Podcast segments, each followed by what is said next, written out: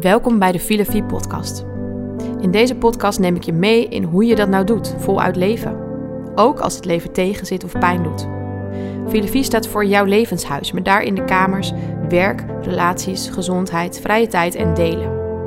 In de Filofie Academy help ik vrouwen zoals jij om dichter bij zichzelf en bij God te leven. En in deze podcast neem ik je mee in een van de thema's die bij voluit leven hoort. Ik maak het praktisch en aan het eind geef ik je een leestip. Super leuk dat jij wilt luisteren.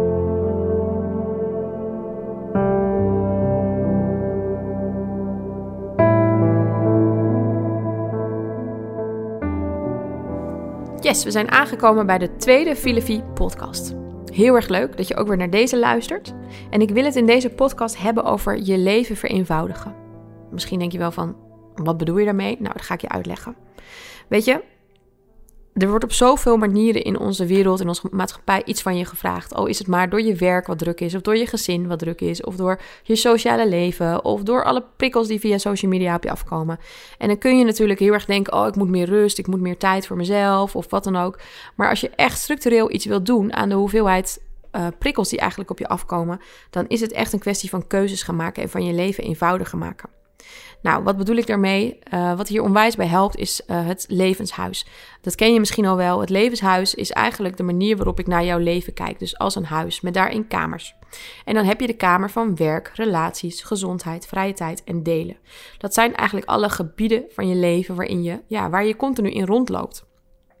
En als je in al die kamers continu wil zijn, als je daar continu heel veel ballen in de lucht hebt, ja, dan ga je op een dag hoe dan ook een beetje vastlopen. Dat kun je niet volhouden. Je gaat overlopen. En eigenlijk geloof ik dat bijna elke vrouw heeft al wel zo'n moment gehad. Of loopt daar ooit nog een keer tegenaan. Maar we lopen allemaal zo in die red race van ja, wat onze maatschappij van ons vraagt, dat het zo belangrijk is om hele stevige keuzes te maken. Nou, heel concreet, wat bedoel ik ermee? Nou, stel je loopt door, door dat levenshuis en dan heb je de kamer van werk en van relaties.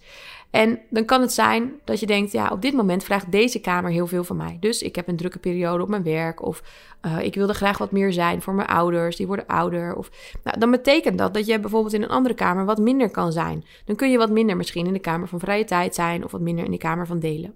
Dat is dan een bewuste keus. Het is heel goed om te denken: oké, nu is dit de belangrijkste bal die ik hoog te houden heb. Dus dan is dat ook waar mijn prioriteit ligt. Dan ga ik niet proberen om in die andere kamers ook nog optimaal aanwezig te zijn, want dat lukt me niet. Je kunt wel zeggen: ik wil op allerlei gebieden wat doen. En ik denk dat dat best veel voorkomt. Dat ervaar ik zelf ook zo. Um, dus ik moet in al die kamers zorgen dat het een beetje uh, ja, eenvoudiger wordt. Want anders kan ik het ook niet volhouden of bolwerken. Nou, even gewoon heel concreet. Als ik mijn leven als voorbeeld neem. Ik kies er bijvoorbeeld voor om drie dagen te werken. Um, zodat ik in de andere dagen dat ik thuis ben, niet alleen tijd heb voor mijn gezin, maar ook tijd heb om af en toe bij mijn ouders langs te gaan. Um, uh, waarvan mijn vader ja, wel wat, nou niet per se zorg nodig heeft, maar met wie ik graag gewoon extra tijd doorbreng. Uh, omdat we nooit weten hoe lang hij nog te leven heeft. Um, ik heb ook nog wel wat andere oudere mensen in mijn omgeving waar ik graag regelmatig ben. Een oom en tante waar ik gewoond heb bijvoorbeeld. Um, dus het vergt keuzes. Dat betekent dat ik daarom bijvoorbeeld niet fulltime werk. Ik wil ook wel graag in de kerk uh, actief zijn, maar daaraan stel ik wel grenzen. Uh, omdat ik ook nog wel eens een avond doorwerk, omdat ik ook een bijbelcursus doe. Dus ik kan niet op alle gebieden, ik kan niet alles aannemen. Ik kan niet nu allerlei extra functies doen. Uh, ik kan niet op alles ja zeggen. Dat is heel belangrijk hierbij, nee zeggen. Momenteel heeft de Kamer van Gezondheid voor mij prioriteit. Ik probeer regelmatig te sporten, gezond te eten. Dat kost ook best wel tijd. Dus dat betekent dat ik op andere gebieden weer wat minder kan. Um, nou, en zo maak je eigenlijk keuzes. Het heeft alles te maken met te weten wat is mijn prioriteit, wat vind ik belangrijk. Wat mij daar ook waanzinnig bij helpt, is het goed in te plannen. Maar daar ga ik nog wel een keer een andere podcast over maken.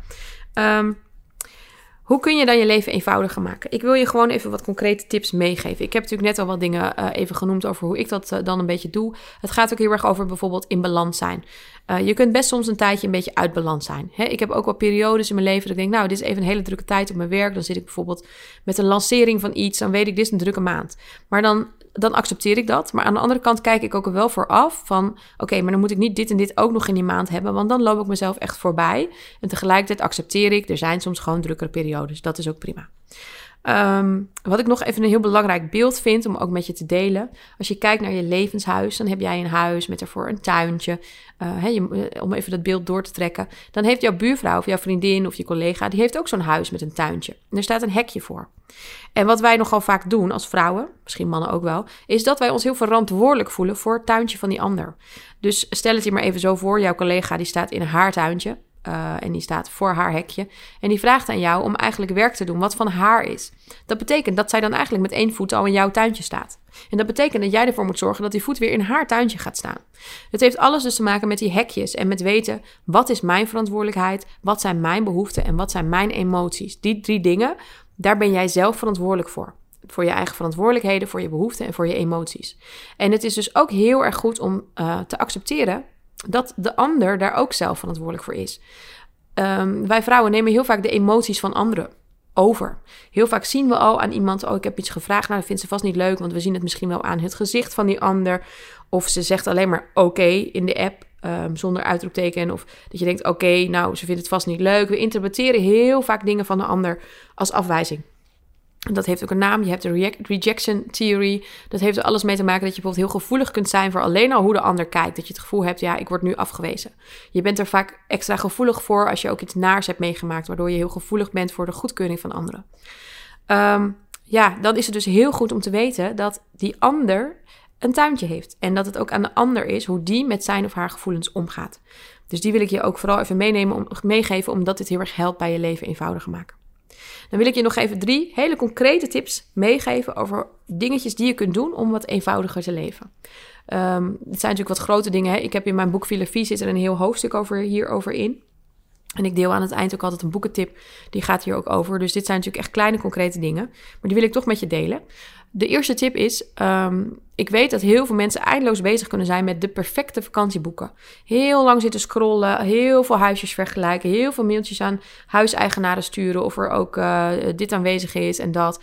Dat kan echt avonden zo doorgaan. En dan kun je keuzestress van krijgen en dat kan uiteindelijk gewoon zo ingewikkeld worden dat je er geen zin meer in hebt in je vakantie.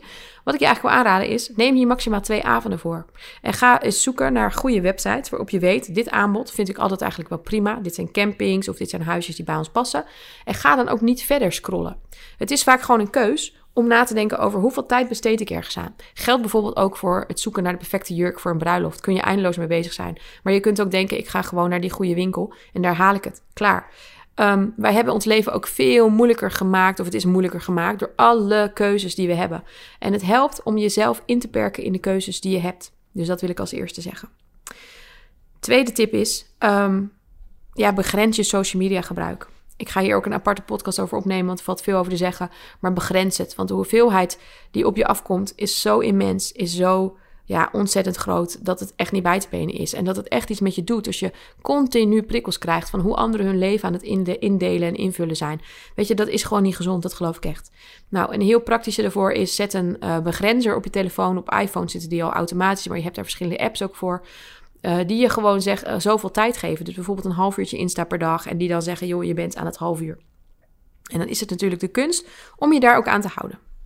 En de laatste tip uh, is en die las ik in het boekje um, Als het langzamer kan. Dat is een prachtig uh, boekje van, ik ben heel even um, haar naam kwijt. Maar um, uh, wat als het langzamer kan. Dus zult, Annemarie heet ze geloof ik. Je zult het wel, uh, wel zien. prachtig boekje. heel concreet, heel ja, klein om te lezen. Je hebt het in een avondje uit. Ik las bij haar de tip. ruim elke avond even je aanrecht schoon. Of leeg. Of op.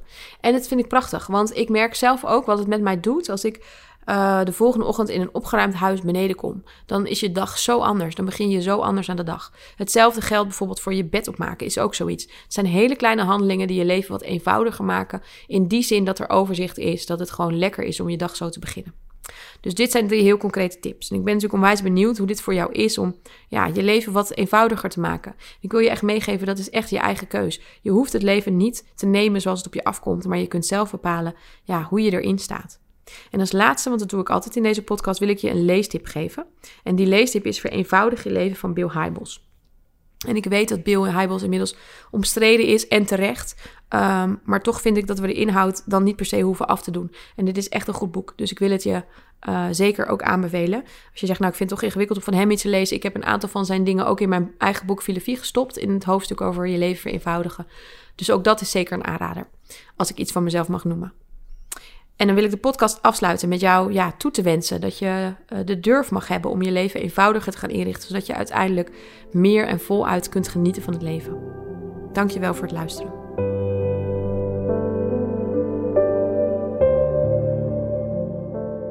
Wat onwijs leuk dat jij hebt geluisterd naar de Filosofie podcast. Podcast waarin ik jou meeneem in wat niet zo perfect en voluit leven is. En misschien wil je daar wel meer over leren? Kijk dan eens op filosofie.nl slash academy, waarin ik praktische en mooie cursussen aanbied over het leven met God. Dichter bij jezelf, dichter bij God.